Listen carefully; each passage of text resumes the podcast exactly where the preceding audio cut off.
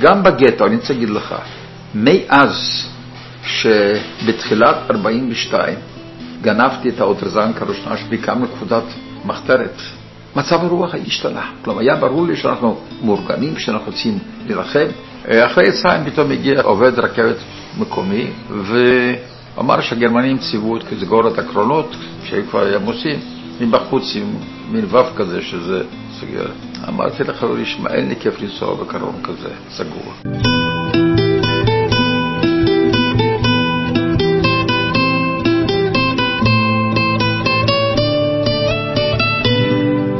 פגישה אישית עם עופר שמיר.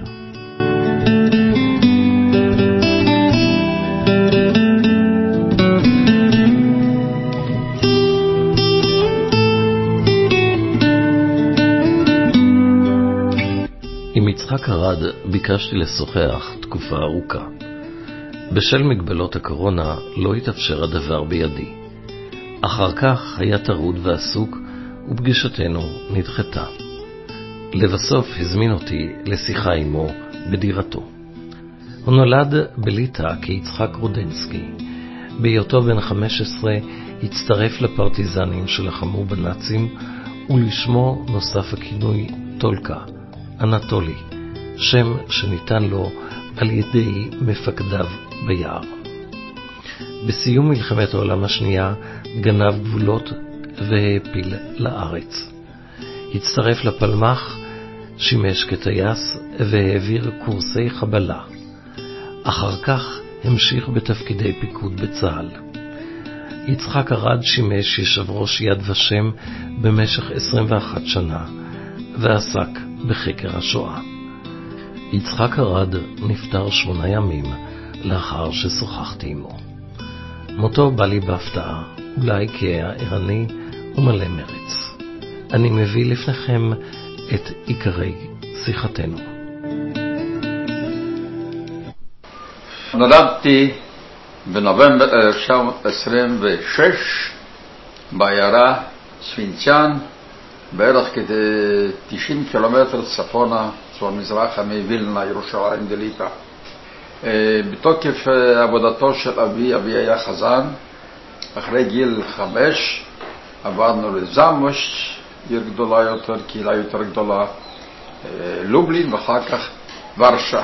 פרוץ מלחמת העולם השנייה מוצאת אותי בוורשה כשאני בהכנות לבר מצווה שלי, ואני בבית קיבלתי חינוך ציוני, בוגר בית ספר תרבות, וכמובן מאז שאני זוכר אותי חלומי היה להגיע לארץ. באחד מספטמבר שלושים ותשע מהבוקר הפצצות, הודיעו לנו שמלחמה. עד עשרים ושבעה לחודש ספטמבר שלושים ותשע העיר הייתה במצור שלושה שבועות ממש, כל היום מטוסים מפציצים, בלילה ארטילריה, אנחנו כולנו עברנו למרתף, ומדי פעם אבי ואני הייתי איתו עלינו לעליית הגג לשמור מפני שהגרמנים היו זורקים רבבות פצצות תבירה קטנות, ופצצת תבירה זה כמו קופסת של מלפונים, ואם אתה מגלה את זה, שיש שם ניצוצות מזה, אתה שופך על זה דלי מים, אז בזה גמרת את זה. אם לא, זה מתפתח לשריפות ענק, ואכן, אני זוכר את ורשה באותה תקופה, היא די בערה. ב-עשרים ושבעה לספטמבר, שקט, מסתבר שהעיר נכנעה, נכנסו הגרמנים, ואז עד חג המולד עשרים וחמישה דצמבר הייתי תחת הגרמנים, ראיתי תמונות שתופסים יהודים מסכנים, חותכים להם חצי זקן וחצי פיה, וחיילים גרמנים צוחקים מתלוצצים. ראיתי תמונה שאיזו עגלה רתומה בשלושה יהודים מסכנים, מובילים שני חיילים מהעגלה והם סועלים ושמחים. כלומר ראיתי תמונות כאלה. באותה תקופה רבבות יהודים מאזור הכיבוש הגרמני שפולין, אלא בהתאם להסכם ריבנטרופ-מולוטוב, פולין חולקה לשני אזורים. אזור המרכז פולין ומערב פולין, צבא הגרמני כבש, ומזרח פולין, בעיקר כפי שהסובייטים כינו את זה, מערב בלרוסיה, מערב אוקראינה, הצבא האדום נכנס ב-שבעה עשר לספטמבר שלושים ותשע, ובכן באותו זמן עיירתי שווינציאן הייתה כמובן אזור וילנה שבו הצבא האדום נכנס, ובאותה תקופה רבבות יהודים משטח הכיבוש הגרמני הבריחו את הגבול לאזור הסובייטי, ואז הוריי החליטו שאנחנו גם כן נברח ונחזור לעיירתי שווינציאני. שם הייתה כל משפחתי, היו לסבי וסבתות ולאמי היו אחים וחיות ולאבי גם כחיות, בני דודים, כמשפחה, משפחות יהודיות גדולות באותה תקופה היו. כל העיירה הייתה כ-שמונת אלפים תושבים, מתוכם שלושת אלפים וחמש מאות יהודים, ואחרים בכלל היו רוסים ובלרוסים, פולנים, ליטאים וגם טטרים, כמה עשרות משפחות מתקופת ג'ינגיס חאן שנשארו שם, ברוסקאים היו. ואז ההורים החליטו לשלוח אחותי ואותי ראשונים עם אבריח פולני, כלומר אחותי בת חמש עשרה, רחל, ואני בן שלוש עשרה, מבריח פולני תמורת תשלום. הגענו לגבול הסובייטי גרמני, זה היה באזור הנהר בוג, והמבריח אומר, רגע אחת, אני רוצה לבדוק איפה יש פה משמרות, והוא נעלם לנו, זהו. ואז נשארנו שנינו, הכל מסביב שלג עד, עד הברכיים, לא ידענו בדיוק לאיזה כיוון ללכת. דווקא את היוזמה נתנה אחותי ולא אנוכי, אני הייתי יותר מבוהל ממנה, וסעדנו, בסוף ראינו איזה אור מעבב מאיזה בית קטן, הגשנו שמה, דפקנו לדלת, מההתחלה לא רצו לפתוח, עוד פתפיקות, כל אופן שואלים מי אתם? אמרנו אנחנו כמה אנשים שרוצים לדעת האם כבר אנחנו בצד הסובייטי או בצד הגרמני עדיין, לא ידענו בדיוק, כל שלג, והנהר בוק היה גם כמוקפק, לא ידענו בכלל. ואז הוא אומר לנו, כאן כבר הבולשוויקים, דהיינו הסובייטים. טוב, שמחנו כמובן, כעבור יומיים הגענו לשווינצ'אנה, התקבלנו בשמחה רבה למשפחה. ההורים עמדו לעשות את אותו המהלך חודש אחרי זה, מסתבר שבינתיים בעקבות השלג ועקבות בשלג גם משמרות גרמניים והמשמרות סובייטיים ירו בבורחים, מבריחים את הגבול. בכל פעם ההוראי נתקעו בוורשה, וגורל היה גורל יהודי ורשה, אינני יודע בדיוק, או שהובלו לטרבלינקה ביולי ארבעים ושתיים, או שבגטו, אני יודע, בוורשה מתו כ-שמונים אלף איש מרעב ומחלות, אולי הם היו בין אלה. אין לי, ניסיתי אחרי מלחמה איכשהו לחפש, לא מצאתי כלום, וכמו עד היום אני לא יודע מה היה גורלם סופי. בכל אופן אני יודע שהם נספו ב... בשואה מדצמבר שלושים ותשע, משלהי דצמבר עד עשרים ושני ביוני, שינצ'אן היה שלטון סובייטי. הלכתי בית ספר רוסי, אבל באותו זמן הייתה איזו התארגנה קבוצת צעירים, חברי חלוץ הצעיר דרור, היה לי דוד צעיר בן שמונה עשרה סך הכל, היה חבר הקבוצה, ואז אני איכשהו הצטרפתי אליהם. הסובייטים סגרו את בית ספר התרבות שהיה בעיירה, והחרימו את כל הספרים ושמו אותם במרתף. אני זוכר באותה תקופה, אני ועוד שני חברים פלצנו אותו בלילה באותו מרתף, הוצאנו כמה ספרים, ואני זוכר שבאותה תקופה קראתי, אפשר להגיד, את הקלאסיקה הציונית של אברהם אהבת ציון, אשמת שומרון, וכמובן גם ספרים יותר חדישים כמו חניתה, הגודרים בצפון, זה היה של המאורות שלושים ושש כל התקופה. וכמובן אני דבר אחד, החלום שלי עוד היה איכשהו להגיע לארץ ישראל. בכל אופן עשרים ושני ביוני ארבעים ואחת, מטוסים באוויר, לא יודע מאיפה להאמין. ב-אחת עשרה שמעתי את נאומו של שר החוץ הסובייטי מולוטוב, שבו הוא מודיע ברמקולים, כלומר רדיו, אם לא היו רמקולים היו בעיירה ברחובות, וגם בבית יכולת שיהיה לך ברמקול, כשיכולת רק לשמוע מה שהם רצו שתשמע. ואז הוא מודיע, אזרחי ברית המועצות, גרמניה הפאשיסטית תקפה אותנו למרות ההסכם איתם, ואנחנו שמענו על ההסכם והיא בפר אותה. כמובן זוכרת הדברה ברוסית, נаше дело правое, враг будет разбит, победа за нами. משמעות המילים, ענייננו צודק, נכה באויב, והניצחון יהיה שלנו. כעבור, אחרי הנאום הזה, כעבור יומיים, השלטון הסובייטי בלילה נעלם, מהעיירה, גיברנו שהתחלנו לראות חיילים סובייטים במקום לנוע מערבה לכיוון הגבול, מזרחה לכבר בנסיגה, ואז החלטנו קבוצת נערים, בני חמש עשרה שש עשרה, אני הייתי בלי הורים, לא הייתי אחרי אף אחד, בכל אופן לברוח עם הצבא ניסוק לברית המועצות.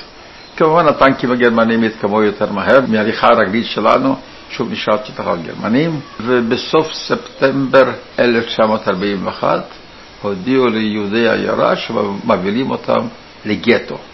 אותם ועוד היהודים מהעיירות בסביבה, איפה יהיה הגטו? הגטו יהיה במחנה צבאי עזוב, על יד העיירה שווינצ'אן.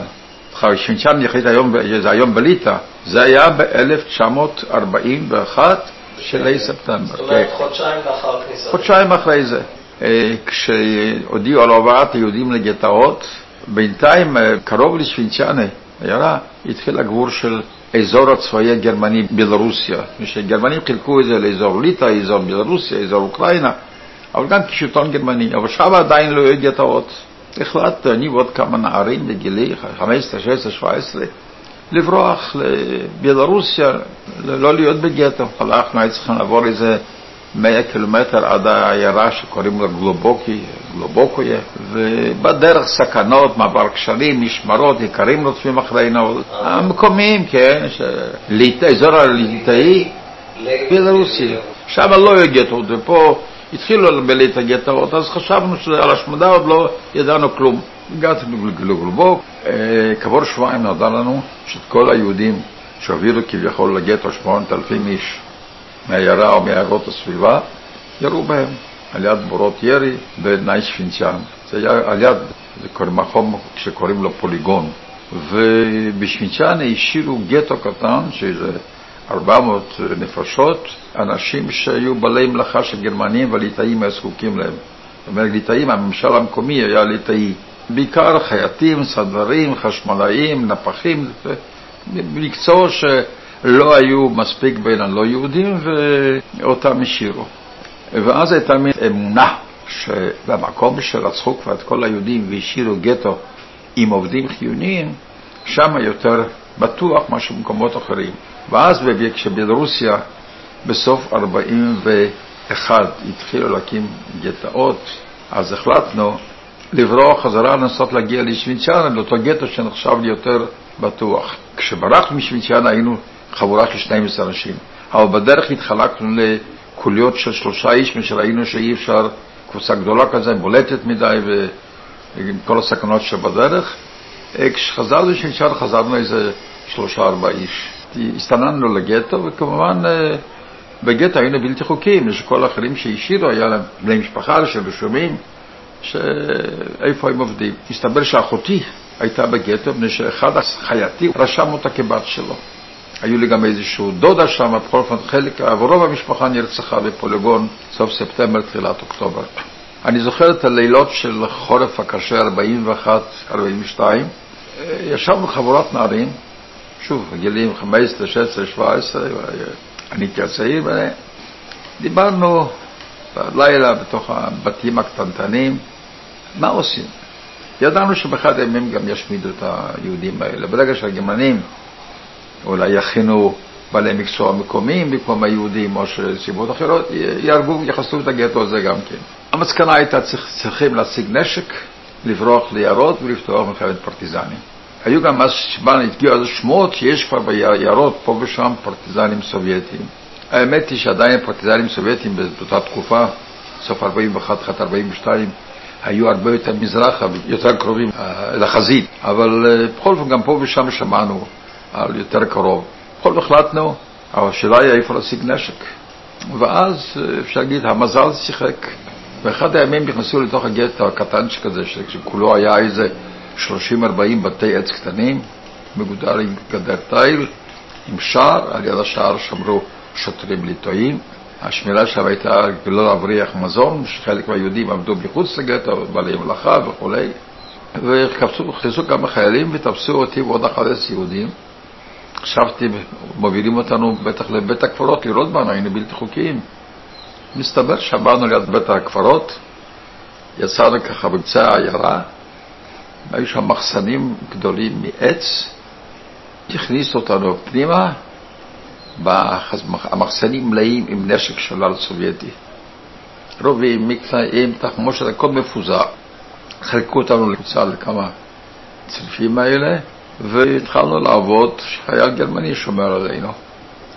בתוך רימת הנשק מצאתי רובה של פרשים, רובה יותר קצר, עם קנה קצוץ ועם קט קצוץ, משהו בגודל של בערך שלושים עד ארבעים סנטימטר.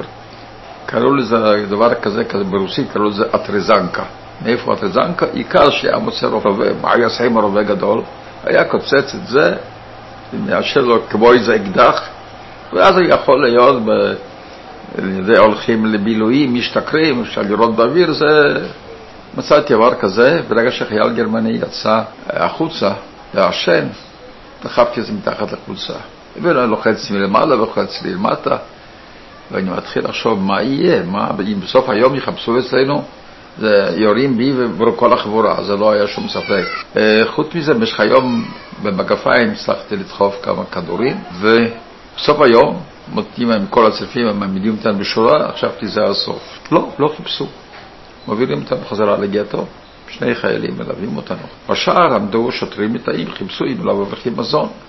כל הדרך יחפשו, יחפשו, אם יחפשו, מוות. המזל שלנו היה שחייל גרמני, חיילים שליוו אותנו, לא שחררו אותנו לפני השער, להכניס אותו דרך השער. ליטאים ראו שחיילים גרמנים מובילים אותנו, לא חיפשו, ואמרו לנו, מחר בשש בבוקר אתם מתכנסים לעבודה פה. הבעיה הייתה איפה להסתיר את רובי קצוץ קנה בבית מלא, בבית שהייתי, היו איזה עשרים נפשות, בבית קטן וכל זה. מצאתי איזה מקום, מתחת לתנור, שהיו תרנגולות שם, ובאותו ערב אספתי כמה חברים, נגידי, אמרתי, רבותיי, תבואו בבוקר עבודה, אולי משם נוכל לגנוב עוד נשק. ואחרי עבדנו שם חודש ימים, גנבנו שתים עשרה כלי נשק, והקמנו קבוצת מחתרת. התחלה שתים עשרה חמש עשרה איש, אחר כך הצטרפו אלינו גם צבא יותר מבוגרים, אז יותר מבוגרים, בני עשרים, עשרים ושתיים, שכבר היו בצבא הפולני קודם, כלומר, שקצת ידעו יותר בנשק. חיפשנו כל הזמן קשרים פרטיזנים. שמענו, כפר זה היה באו, כפר זה, או כל מיני שמועות. גם הגיעו אלינו עיתונים, אנשים עבדו בחוץ, עבדו במשטרה הגרמנית שם, הז'נדרמריה הגרמנית, העיתונים, הם גנבו איתם. ידענו שהגרמנים תקועים במבואות מוסקבה, סבלים קשות, אחר כך ידענו גם שהצבא האדום פתח בתחילת דצמבר, מתקפת נגד ועטפו אותם, זה, כמובן זה עודד אותנו. בכל אופן, כל מהלך שנת ארבעים ושתיים, הנה בגטו, החלטנו עם שלהי החורף ארבעים ושתיים ארבעים ושלוש, אנחנו בורחים ליערות. באותה תקופה גם הגיעה הידיעה שמחסלים את גטו שווינצ'אנה, ומעבירים את כל היהודים מהגטו לווילנה ולקובנה. מתי זה בערך יהיה? תחילת אפריל ארבעים ושלוש. אנחנו ראינו ביער כבר. וכמובן, ביערה כבר היו אז קרוב לאלפיים איש, מה שהעבירו קצת יהודים מכמה גטות קטנים לרוסיה, הביאו לגטו של שווינצ'אנה. והגרמנים אמרו שתאמינו שאתם עוברים לגטו וילנה וקובנה, כל העברה תעשה על ידי משטרה יהודית. יבואו שוטרים יהודים מגטו וילנה, אנחנו נעמיד בתחנת הרכבת בני שווינצ'אנה רכבת, מכונות מסע, הם יחלקו, ימיסו, חלק מהקרונות יועדו לגטו וילנה וחלק מהקרונות לגטו קובנה. הגיעו שם חמישה עשר שוטרים יהודים לחנות בזה. אנחנו מהיער היינו מדי פעם באים לגטו לבקר הורים, לאחרים, אני לא היו, ולאחרים היו, ואיכשהו בין ה-חמישה עשר שוטרים, למעלה ממחציתם היו חברי ארגון המחתרת בגטו וילנה, ה-אף פי או, פיינינגטה פרזן אורגניזציה, שהיה בו יצחק ויטנברג, אבא קובנר, ועוד כמה אנשים. משטרה זה משטרה ויודנרד זה יודנרד. המשטרה הייתה כפופה ליודנרד, אבל לא, אבל זה לא היודנרד, זה היה גוף נפרד. ליודנרד היו הרבה דברים כפופים בגטו, מקלחות היו, תמחויים שהכינו, היו כל מיני לשכת עבודה בגטו וילנה. אנשי המשטרה למעלה מחציתם היו אנשי מחתרת של ארגון שמוכר ב-אף פי או, קראו לזה פרינגטה פרטיזן אורגניזציה, היו שם מכל המפלגות, זה היה אחד יוצא דופן בכל השואה, שם היו בארגון הזה, היו מבית"רים עד הקומוניסטים, כולם ביחד.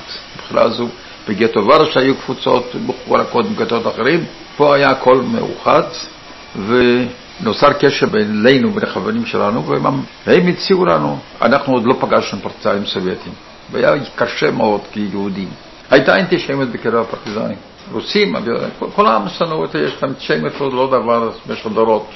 התעמולה הגרמנית שהגיעה עוד חזקה. המקומים שהצטרפו לפרטיזנים, כבר ספגו את חלק מהתעמולה הגרמנית. בהתחלה לא קיבלו יהודים בלי נשק. בו בזמן שכל לא יהודי, כל שבוי סובייטי שברח והגיע ליחידה, קיבלו אותם בלי נשק. היחידה כבר דאגה להשיג נשק. הוא עדיין תושבים מקומיים. העיקרים בסביבה תמיד יודעים איפה אתה נמצא ביער. הם באים לחלוט עיצים, הם באים לעשות פעילות יער. לא יכולת להסתיר. והיינו יער שקוראו לו יער הודוצ'ישקי, איזה עשרים וחמישה קילומטר משווינציאן. ואתה בא לכפר לקחת אוכל, עם נשק, מצד שני הגרמנים אימו עליהם, אם לא תדיעו על פרטיזנים ביערות, אנחנו נשרוף את בתים שלכם וכולי. כלומר, אנטישמיות מצד אחד, שכבר מצד שני האיום הגרמני, גמרו בזה שהיה קשה להתקיים, כי יחידה יהודית היה קשה מאוד ביער להתקיים. יכולתי להתקיים ביער אם ישנם פרטיזנים לא יהודים, כסובייטים, שמוכנים לקבל אותך לשרותיהם. מפני שאם אין לך שיתוף פעולה של חלק לפחות מהאוכלוסייה המקומית, אתה לא יכול להחזיק מעמד. שאם אתה בא לכפר, או מישהו בימים היה מעלה את המחנה שלך ורץ ביד להודיע, אז אתה יכול פעם אחת להתחמק, פעם שנייה להתחמק, פעם שלישית. אתה עולה, כשאתה חוזר מהקרב, מהכפר עם אוכל, על מערב או מרדף וכו', זהו. ואז השוטרים האלה הציעו לנו, תשמעו, תבואו לגטו וילנה, אנחנו בגטו וילנה מכינים מרד. תוך כדי המרד ננסה לפרוץ לירות. זו האידיאולוגיה של המחתרת בגטו וילנה. אנחנו אמר להם, רבותיי, במקום זה תוציאו את האנשים שלכם ליער. מרד בין כל מרד יום, יומיים, שבוע, אבל ביער אפשר להתקיים חודשים ואפשר גם ללחם באופן ניסיוני יותר. אמרו לנו שהם לא יכולים להחליט הם, ששני בחורים שלנו ייסעו איתם לווילנה. איך ייסעו? באותו משלוח של אלפיים יהודים שייצאו מתחנת אובצ'יצ'אנה, שנגיע לשם, נהיה בקרונות שמובילים לווילנה, ושם בווילנה הם יפגישו אותנו עם המחתרת. סוכם משום מה שאני ועוד בחור אחד אישי כגרטמן, שאנחנו ניסע. העברה משוויצ'אנה הייתה ברביעי באפריל ארבעים ושלוש. הגענו לתחנת הרכבת בני שוויצ'אנה, שנינו יום אביבי בהיר, יפה. יהודים מגיעים משוויצ'אנה, שנים עשר קילומטר היה תחנת הרכבת בני שוויצ'אנה, קרבת המקום שהיה פוליגון שרצחו את היהודים שנתיים קודם, ומגיעים רגלית, זקנים וחולים, עגלות עיקרים שגייסו למטרה הזו, והשוטרים היהודים מחלקים אותם לפי הקרונות, מלווילנה, מליקובנה, ואף גרמני עוסק בזה, אף ליטאי, הכל משנה יהודית. יצאנו קשר עם השוטרים היהודים, תיכנסו לאחד הקרונות של וילנה, ושם אנחנו נפגיש אתכם לעלי המחתרת. איזה קרונות זה היו? הכל ברקר, הכל קרונות ברקר, כמובן. אחרי יצאים פתאום הגיע אחד עובד רכבת מקומי, היה להם פרסים דויטשה לאחזמן רכבות גרמניה, ואמר שהגרמנים ציוו לסגור את הקרונות שהם כבר היו עושים, מבחוץ עם מין וו כזה שזה סגר. אמרתי לחברי, אין לי כיף לנסוע בקרון כזה, סגור. אז ניגשנו לשוטרים האלה של הארגון, אמרנו, אומרים, הקרון הראשון הוא יהיה פתוח ושזה קרון שלנו, של השוטרים. תיכנסו לשם, נעשנו שם, שכבנו עייפים מהלילות הליכה, שכבנו שם, לפנות בוקר הגענו לגטו וילנה, ומיד אחד השוטרים לקח אותנו, הוביל אותנו לגטו רק שנינו, מפני שלשנינו היו אקדחים איתנו, וכשבקשר לא יחפשו אותנו, שוטר מלווה אותנו. ואמרו שאחר כך היו צריכים להתחיל לרדת, אז זהו. בגטו וילנה כבר הייתה אחותי אחרת, היא קודש קודם, איזה עברו קצת יהודים לוילנה, היא עברה לשם. איכשהו הגעתי אליה, שכבנו מיד עוד פעם לנוח קצת. בשמונה בבוקר, כמה שעות, אני שומע את הרעש, אני יוצא החוצה, מה קרה?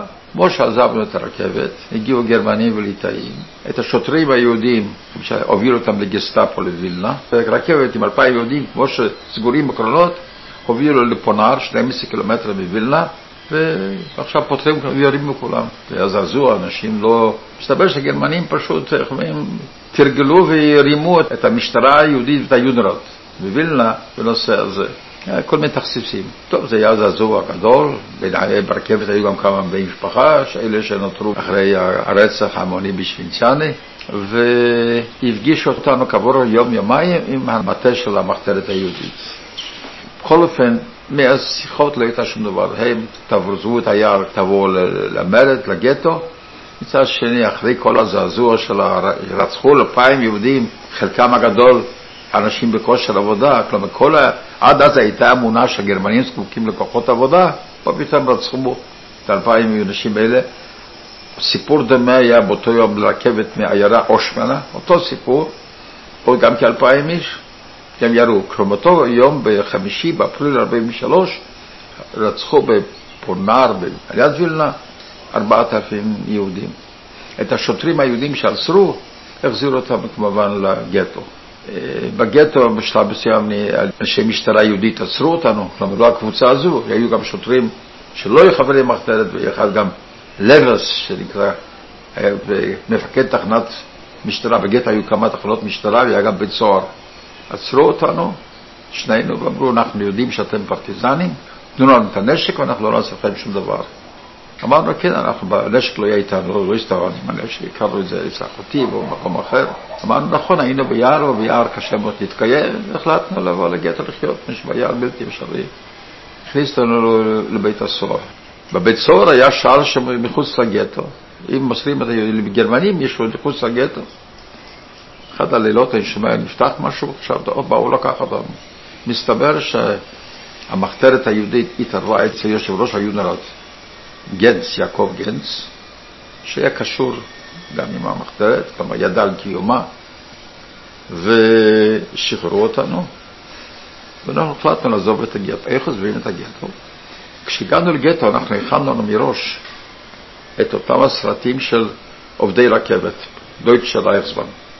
מצאנו את זה בתחנה, החלטנו שאנחנו נצא מהגטו עם קבוצת עובדים, ואכן זה היה יום ראשון, יצאנו מקבוצת עובדים, היהודים יכולנו לצעוד רק ברחובות, משהיהודים היה אסור ללכת על המדרכות, באחד המקומות קפצנו לאחד החסירות שם, הורדנו את הטלאי הצהוב, והלכנו במדרכות, ואני זוכר את התמונה, יום ראשון, זה היה יום ראשון, אנשים לבושים יפה, הולכים לכנסיות, אני שומע פה ושם מהבתים, מוזיקה, ויצאתי מהגטו המדוכא, הצפוף, שאחרי רצח ארבעת אלפים יהודים האלה, גם כל האמון של תושבי הגטו התערער בזה שהגטו התקיים.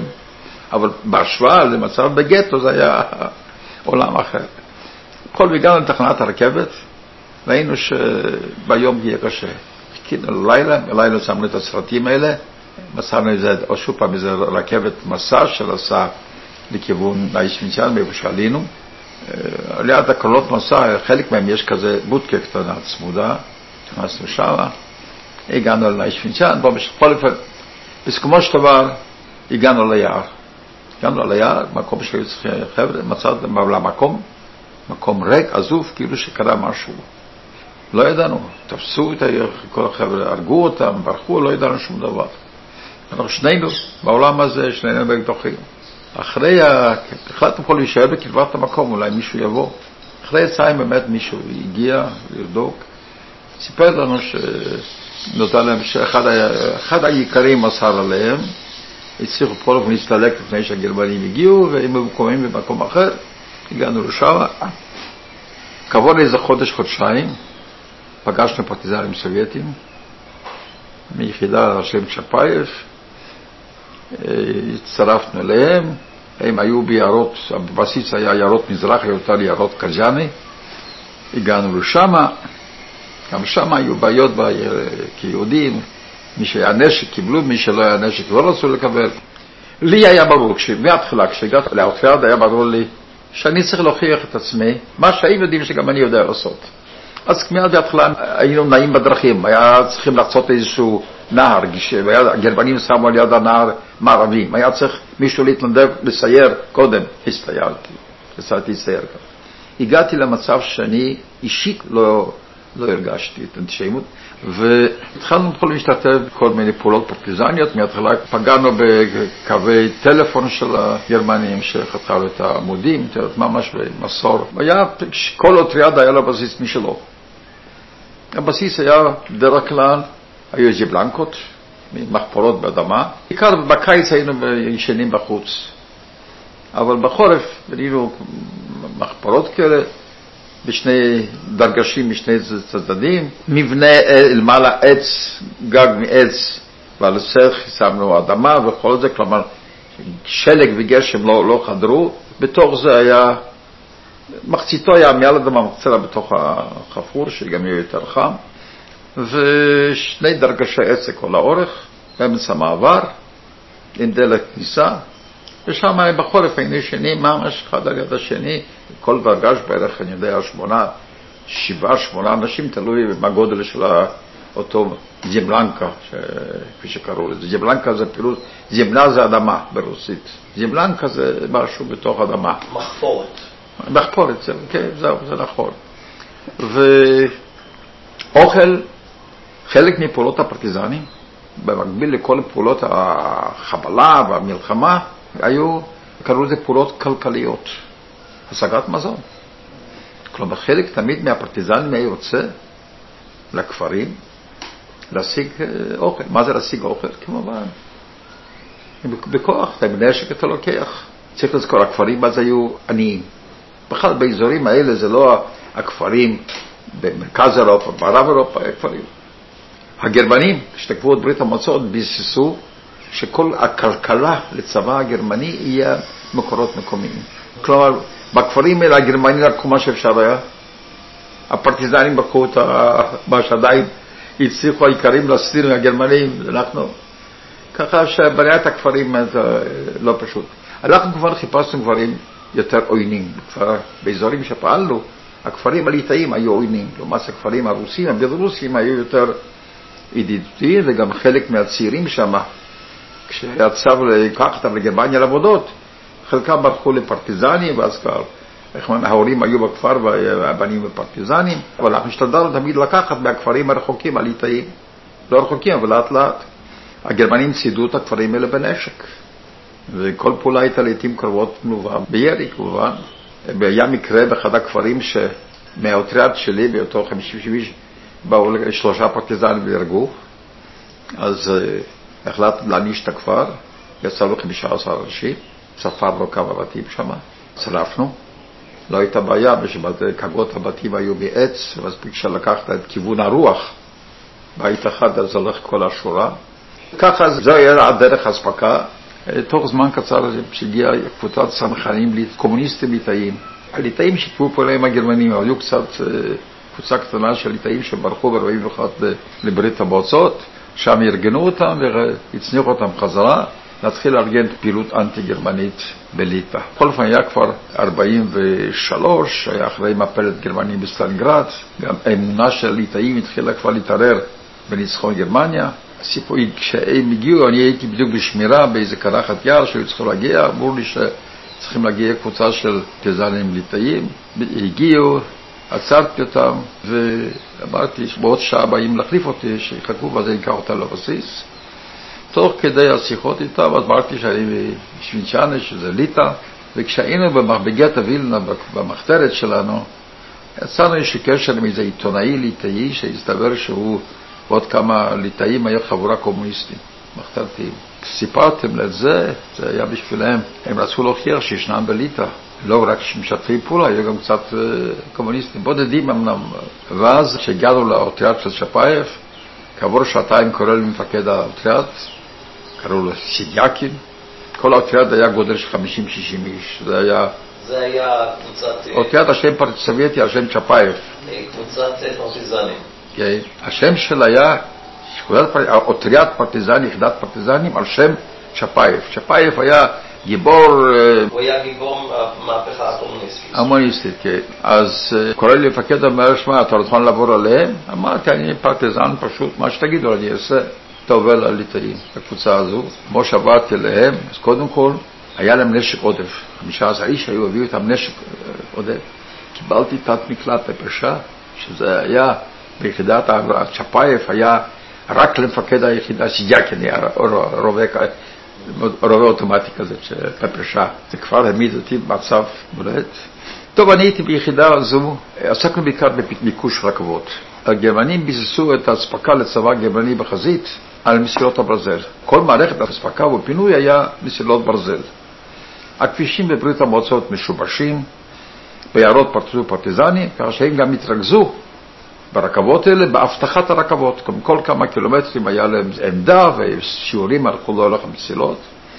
ואנחנו עסק, בינתיים היחידה הליטאית גדלה, הפכנו לאוטריאט, חמישה עשר איש אלה, הוא הפכה אחר כך מפקד תנועת הפרטיזנים בליטא, הכינוי שלו היה קזימיר אחר כך, אבל באמת שם משפחתו היה שום אוסקס אחרי, שנודע לי אחרי המלחמה, ואחר כך היה נשיא הרפובליקה הליטאית הסובייטית, שום אוסקס הזה, היה אומה היחידה על שם וילניוס, שם וילנה, והיינו יוצאים אז מהיעד חמישה אנשים, עם שני מטעני חומר נפץ, טי אן טי, שתים עשרה קילו, והיינו שבועיים שלושה לבד, הולכים למסילת הברזל עם מטען, מטען אחד היינו מסתירים בדרך איפשהו, והיום היינו שוהים ביערות, בלילה הולכים, מתקרבים.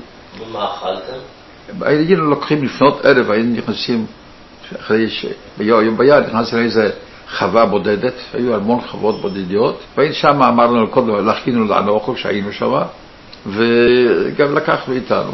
במשך הזמן גם נוצרו לנו קשרים עם חלק מהעיקרים בחוות האלה, בעיקר זה בעיקרים לא ליטאים, אלא עיקרים רוסיים או בלרוסיים, ואז היינו כבר עם אליהם כבר כאורחים טובים. וודקה היו מעמידים וכל זה, והיינו בימים שמה, אבל לא בכל מקומות היו זה, אז היינו שוהים ביערות. בחורף כמובן השתדלנו יותר במשך היום למצוא איזו חווה בודדת שביער כל היום נשכב ולא טוב, לא נוח מאוד. חיפשנו גם למשך היום איזו חווה בודדת בקרבת היער. היינו מגיעים למסירת הברזל חמישה אנשים, הקבוצה זה החוליה הזו שהיו עושים חמישה אנשים, אחד יפתח לימין, אחד משמאל, אחד נשאר בעורף ושניים, זה מקרים כאלה, אני ופקד החוליה שהוא היה מוכן, מתקרבים למסילה, בין שני ידי רכבת חופרים, ושמים את המטען, ועל זה שמים מוקש נעל. מוקש נעל ממש צמוד לפסי רכבת. כשרכבת עוברת על הפסים, מילימטר אחד, רואים שאת הפסים קצת מתכופפים, אפשר לראות את זה. אז בלחץ מפעילים מוקש נעל ומפיצוץ. במשך הזמן הגרמנים התחכמו, היו דוחפים לפני הקטר קרון רכבת עם חול, שהפיצוץ יהיה תחת זה. אנחנו בדרך כלל נסים לבחון מקום שיש, שהרכבת עוברת באיזה מקום גבוה יותר, עם סיבוב שהפיצוץ, קרונות יתגלגלו במדרון קצת. הם גם כי התחכמו, במקומות המסוכנים היו מאיטים את התנועה, נשחד העוצמה היה כשהם נוסעים מהר, ויש פיצוץ אז יותר קרונות יודעים. בכל אופן, כל הזמן היה מין מלחמת מורות, אז היינו לפעמים שמים מוקש עם פיצוץ חשמלי, כל מיני דברים. אני בזמן המלחמה הזו עד יולי אלף תשע מאות ארבעים וארבע השתתפתי במיקוש שישה עשר רכבות של גרמנים. קיבלתי עוד במלחמה, עוד הצטיינות פרטיזן, מלחמת הפטריוטית הגדולה, דרגה ראשונה, זו הדרגה הכי גבוהה של המדליה הזו. במשך הזמן הלא פרטיזנים השתלטו על אזורים פרטיזנים שלמים עם עשרות כפרים בתוך זה, אז בשלבים יותר מאוחר, כשהיינו כפרים כבר באזור, היינו באים לבסיס, היו, אנחנו קיבלנו אז, קיבלנו הצלחה, הם הגיעו לנו מטוסים, היו מצליחים לנו הספקה, מצליחים, גם נשק וחומרי חבלה, היינו מקבלים מהמפקד מהיחידה שלנו חצי מצנח, הולכים לכפר, זה היה כבר באזור, אגב נארץ', שהיה האזור הכי גדול של פולין, נארץ', באזור הפולין, פעלנו שם אז, וכמובן עיקר כזה, דייגים היו מוציאים מהחוטים, עושים רשתות, היינו יושבים אצלי כאן, בחצי מסך, שבוע שלם, מן בית עברה, שותים, אוכלים כל זה, חוזרים לבסיס, עוד פעם לפעולה. זה היו חיי הבסיס, מדי פעם היו מצודים גרמנים, גרמנים רגזו כוחות גדולים, ועשו מצוד ביער. כפרטיזנים יכולנו אז לנקוט בשלוש פעולות. יעשה לי פעם אחת להיות מחוץ ליער בפעולה, אז לא, לא נתקלתי עם אותו מצות. הגרמנים היו מקיפים את היער, מצד אחד שמים מערכת מערבים, ומצד שני היו סורקים ממש חייל חמישה מטר אחד מהשני. כפרטיזנים לא היה לנו שום כוח ושום עניין להיכנס לקרבות עם כוחות סדירים, קרבות פנים פנים. מקרה כזה, אם המודיעין שלנו גילה שהולך להיות מצות, ולקראת מצות הגרמנים גזו לפעמים יערות ענקים של אלפי קילומטר רבועים, והיו כבר אלפי פרטיזנים ביערות האלה, וגזו לפעמים כמה עשרות אלפי חיילים, חיילים, גדודי משטרה וכו'. וכמובן המודיעין היה מגלה את זה, היינו מנסים לפני שהיער מוקף, לעזוב את היער ולעבור ליער אחר. הגרמנים לא יוכלו באותו זמן כל היערות. אזור יערות אחר עשרים שלושים קילומטר מזרחה או צפונה וכו'. אבל לפעמים לא הספקנו על דעת על זה. נשארנו ביער שהיער מוקף, אז היו שתי אפשרויות. אפשרות אחת, בלילה, זה לקח כאן ימים מספר הקוף הזה, בלילה היו סביב ערבים סביב היער, לפרוץ באחד המקומות שהיו מערבים, מכל האוטריאט, אולי תוך הפריצה היו דרגים אחד, שניים, שלושה אנשים, והיינו מסתכלים יערות אחרים. לפעמים שיטה אחרת הייתה להתפצל לחוליות קטנות של עד חמישה אנשים, לקבוע שניפגש איפשהו ביער, או ליד כפר מסוים, שלושים ארבעים קילומטר מזרח או צפונה או לא. זהו. והחוליות כאלה צריכים להסתנן, לא לתקוף את המוצבים, אלא להסתנן דרכם. זה היה שיטת הפעולת הפרטיזנים. כל פעם היו קורבנות כמובן. הקורבנות העיקריים בזמן המצודים גרמנים היו ביערות מחנות פה ושם, מחנות משפחה של יהודים. מטרה, מחנה ידועה של טוביה ביאלסקי וליערות מליבוקי, זורין ליערות מליבוקי. כמובן בזמן הצור הם היו פחות ניידים. אפילו אם, אם ידעו שמתקרב זהו. ביוני הגיע הצבא האדום לאזור שלנו, התחבר לי בצבא האדום. פירקו את יחידות הפרטיזנים. היה אצלנו גם אנשים ביחידה שהיו חיילים בצבא האדום, נפלו בשבי הגרמני, ברחו והצטרפו לפרטיזנים. אותם מיד שלחו לעיר ליחידות לחזית. הליטאים שבינינו מיד דפקו לשלטון, קומיסר עממי של כל הרפובליקה, שמבסקט היה על זה, או אחרים, מזכיר המחוזי של המפלגה, כל זה. מה עושים עם איתנו מקומיים? ובלרוסיה שחרו אותה גם כן לצבא. אבל פה, בליטא הייתה מצב שרבבות ליטאים ששיתפו פעולה עם הגרמנים ולא הספיקו לסגת, פרחו ליערות ופתחו במלחמת פרטיזנים נגד הצבא האדום. חלק גם מראש הגרמנים ארגנו לפני נסיגה, אז מאיתנו הקימו יחידה ללחם נגדם, נגד הליטאים, כי למעשה התחלפנו במקומות, הם ביער, קודם היינו אנחנו ביער והם בעיר, התחלפנו במקומות. אנחנו היינו בכפיפות, בכוחות של משרד הסובייטי, היינו חלק מכוחות הפנים, ואני כל הזמן חלמתי לברך, היה ברור לי שהמלחמה תגמר, אני הגיע לארץ. גם בפרטיזנים וגם פה היה לי ברור. ואז כשברלין נפלה בסוף אפריל ארבעים וחמש, החלטתי שאת חובתי למולדת הסובייטית סיימתי, הסתרתי את המדים ואת הנשק וברחתי. קודם כל עכשיו רציתי להגיע לפולין. פולין, פולין הייתה אז לא כל הגב הקומוניסטית, היה עדיין התארגלות ציונית שמה גלויה. הגעתי ללודג', הצעתי לוורשה לכמה ימים, אולי במקרה משהו מההורים, שום דבר. כעבור כמה זמן יצאתי בדרכי הבריחה עם תעודות מזויפות מפולין לסלובקיה, מסלובקיה עברנו להונגריה, בודפסט, שהייתה אחת הרוסה כולה, מהונגריה עברנו באוסטריה לגרץ, שהיה כבר אזור כיבוש בריטי. שם כבר פצענו שליח ישראלי ושכנו אותנו באיזשהו מבנה שם, לא, זה לא היה אבל ממש. היינו צריכים להגיע לאיטליה, ידענו שמאיטליה צריכות להפליג ספינות מפילים לארץ, ובאיטליה היו כבר אז החיילים הישראלים והברגדה. הקימו שוב מחנה לקורים, שם פגשתי את החברים פרטיזנים. טוב, שם התחלנו להתארגן ודיברתי עברית על דיברתי, הכל רצו שאני אשאר לעבוד בבריחה, את מבצע הבריחה. אמרתי, לא רוצה לשמוע, אני רוצה להגיע לארץ, וב-חמישה עשר דצמבר ארבעים וחמש, צריך לזכור, חצי שנה, רק מרגע שברחתי בסוף עד דצמבר ארבעים וחמש, אני הפלגנו ספינת המעפילים חנה סנש, ובליל חג המורות ארבעים וחמש נחתנו בחוף נהריה. נבחרה במיוחד ליל חג המורות, כשידענו שהבריטים אולי היו שטויים ולא כך ישמרו. השפינה נתקעה בחוף, ראיתי ששום דבר, הפלמ"ח היה צריך לחכות לנו, ומסתבר שבגלל הסופה שהייתה בה, הספינה באה קילומטר וחצי, לא במקום שחיכו לנו. עליתי לסיפור איך שבספינה נעצתה ממש, כשהתקעה בחוף, הייתה ממש בזווית כזו, ראיתי ממש, אני רואה, עשרה חמש עשרה מטר, כביש חיפה להריה, מכוניות נוסעות, קרוב. ראיתי פתאום אחד קפץ למים, החלטתי לקפוץ אחריו, התכסיתי מים, שני צדים, אני בחוף, יצאתי, כולי רטוף, וכעבור כמה דקות הגיעו אנשי הפלמ"ח שזיהו את העסק, הגיעו לשם. טוב, אז התחילה ההורדה מסודרת יותר, אני יודע שגם תוך הורדה שתי בחורות, ניצולות שואה, טבעו, ובאותו לילה הביאו אותנו לקיבוץ נלי רמת יוחנן, או כפר מכבי, יש שם הגוש הזה. אחר למחרת הביאו את קבוצת הפרטיזנים, יגור. ביגור, להבדיל מעולים חדשים אחרים, התקבלתי יוצא מהכלל טוב. דיברתי עברית, פרטיזן, גם יראיתי לא ברע לגמרי. ואני מקווה שהתקבלתי, אבל היה שם חבורה דרכיו חלוצים, שאנשים היו משוויציאני שהגיעו לפני בשנות ה-עשרים, שלושים הגיעו, הם קיבלו אותי במיוחד בצורה חמה.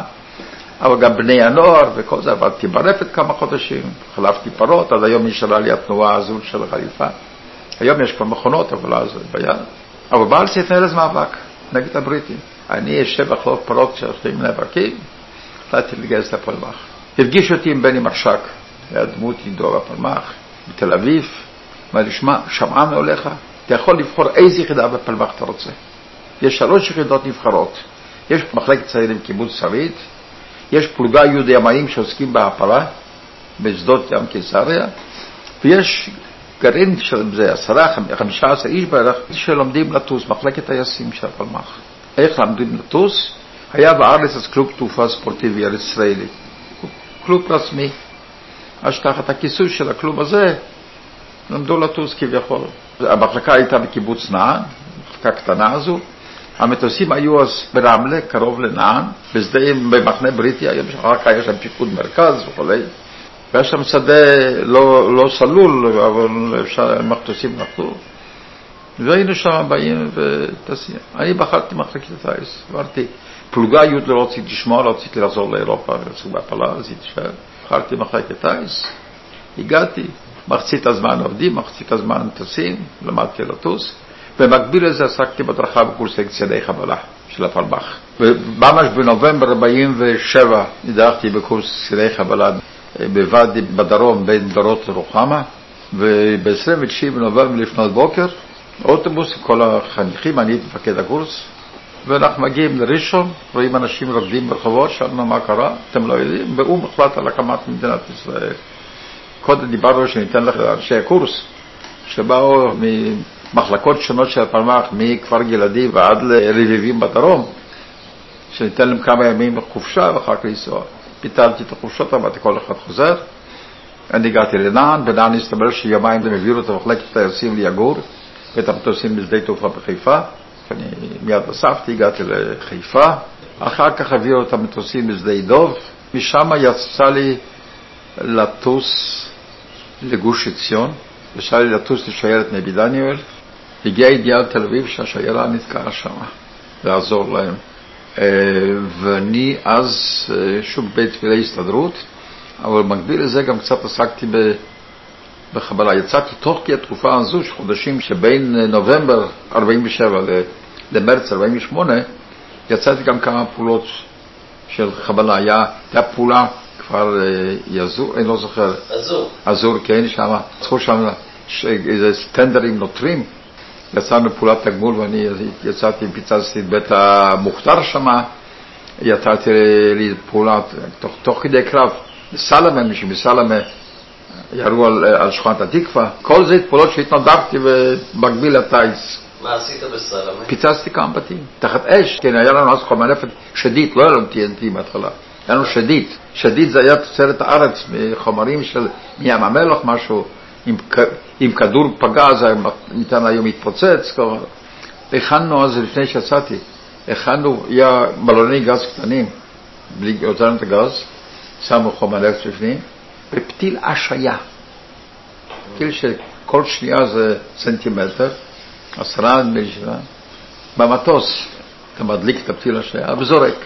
לא ידענו איפה זה נופל, אם, אם זה נופל אה, מתפוצץ באוויר או בקרקע, בכל פעם, זה לא היה שום משמעות לזה. שאחר כך הבריטים התערבו, הוצילו את האנשים ואת ה, כל המכוניות השאירו בידי הבריטים, כן, כל העסק הזה.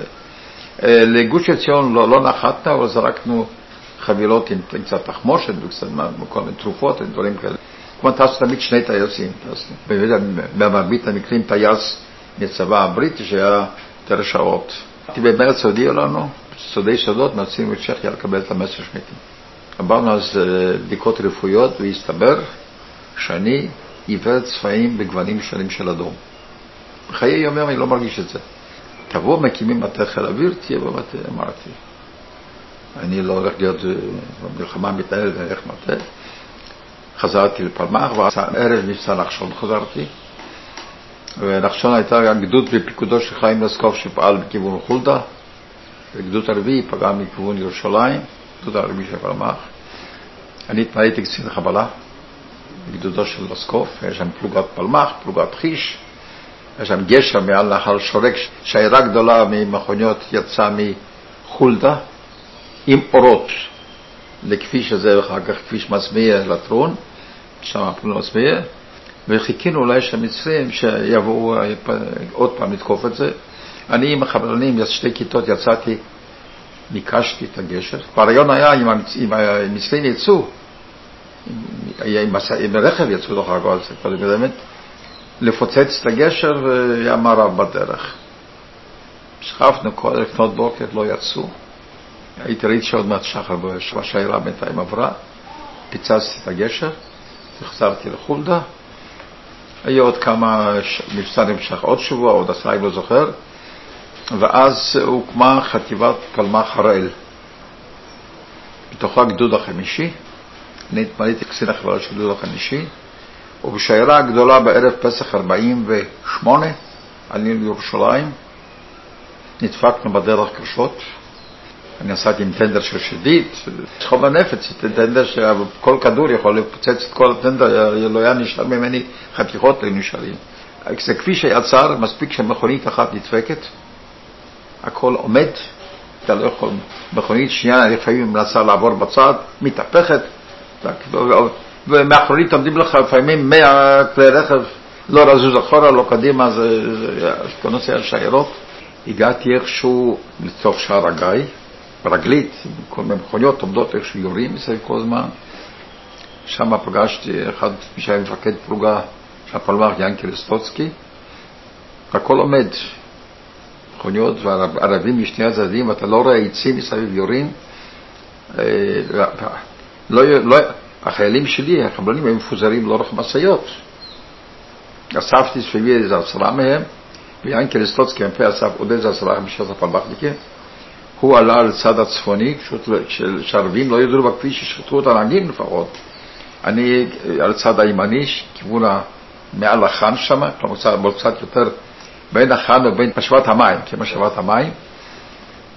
היה כתוב שם ברור ג'מילי, ירדתי אחר כך לכביש, פתאום ראיתי שמשאית אחת מתחילה לזוז, איכשהו נשקפתי על הכנף, והקבינה הייתה משוריינת, וכדרים פק פק פק, ואני שוכב על הכנף. איכשהו באותו זמן גדוד ערבי יצא מכיוון קריית ערבים לעזור לשיירה, נתקלתי בהם, ולקראת הערב הגענו, הגעתי עם אנשי גדוד החמישי שגם כשהצליחו לעבור, הגענו לירושלים, התמקמנו בבית הכרם, היה שם סמינר למורות נדמה לי. וכעבור כמה יומיים שלושה יצאנו להתקפה על שועפאט, יצאתי עם החבלנים, פיצצנו כמה בתים, באותו זמן גם גדוד ערבי התקף נבי, נבי סמואל, לא יצליח, אז אנחנו נאלצנו לצאת לסגת. כמה ימים אחרי זה תקפנו שייח' ג'ראר, גם שם כשרצינו לפתוח את הדרך להר הצופים שהיה מנותק. הבריטים לפנות בוקר התערבו, בני שכביש ירושלים, רמאללה, שכם, ג'נין וחיפה היה צריך להיות ציר הנסיגה של הציב העליון ושלהם מירושלים. נאלצנו לסגת משאר ג'לח, אני נסגותי אחרון עם עוד חבלן אחת משפצצתי בבית אחרון, הגענו לבותי פגי, בולי פוגדת ישראל, זה היה השכונה שמאן יצאנו, זהו שמעתי שם פתאום צעקות מכיוון של ג'רג'לה, חבר'ה, נשארתי פצוע. כבר לא היה אף אחד, היה רק איתי עוד אחת מהמקף של במחלקה שלי, רצנו אחורה, צעקנו חובש, פצוע, פצוע היה דוד לוין. אותו סיפור ש... יש לי סיפור ארוך איתו, כשהייתי בזמה שלמדתי בצוות תרבות, הוא למדתי באותו כיתה. בכיתה בית ג' הם עלו לארץ ישראל למשפחה. ואני מגיע לשער ג'ראח, פצוע דוד לוין. איך שהוצאנו אותו, כל זה קרה בשער ג'ראח, ב-חמישה עשר במאי, הייתי, ביקשתי, אז קאוג'י הגיע מהצפון לרמאללה, ויעלה עלינו בתותחים, והחזקנו אותה כמה משלטים מעל תחנת הדלק עכשיו בשער הגיא. למטה. למטה, למטה, ושם הכניסה לשער הגיא, אז אנחנו החזקנו משלטים משם ומזרחה יותר. לטרון הייתה בידי הירדנים. בכל אופן שם גם באמצע ההפגסו וזה שגם שמענו הודעה על ממקוף עזרים שהוקמה מדינת ישראל, תל אביב, בן גוריון, צעקנו, והנה אחר כך פלמחת יש לך, כלומר סך הכל היה לי עשור אפשר להגיד, מ-שלושים ותשע, פרוץ המלחמה, עד ארבעים ותשע, היה לי עשור של, של, של הייתי עד לשני האירועים המרכזיים ביותר בתולדות העם היהודי באלפיים שנים האחרונות, השואה והקמת מדינת ישראל. בשני האירועים האלה הייתי עד ופעיל, שניהם. יצחק ארד המשיך לאחר קום המדינה בתפקידי פיקוד בצה"ל. בשנת אלף תשע מאות שבעים ושתיים התמנה לישב ראש יד ושם ושימש בתפקיד זה עד שנת אלף תשע מאות תשעים ושלוש. יצחק ארד עסק בחקר השואה ובמחקרים היסטוריים. תחביבו היה גילוף בעץ. הוא גילף תמונות מהעשור המשמעותי בחייו, של השנים אלף תשע מאות שלושים ותשע ועד אלף תשע מאות ארבעים ותשע, הכוללים תמונות של בני משפחתו שנספו בשואה. השיחה הוקלטה ב-עשרים ושמונה באפריל אלפיים עשרים ואחת, שמונה ימים לפני פטירתו של יצחק ארד. יהי זכרו ברוך.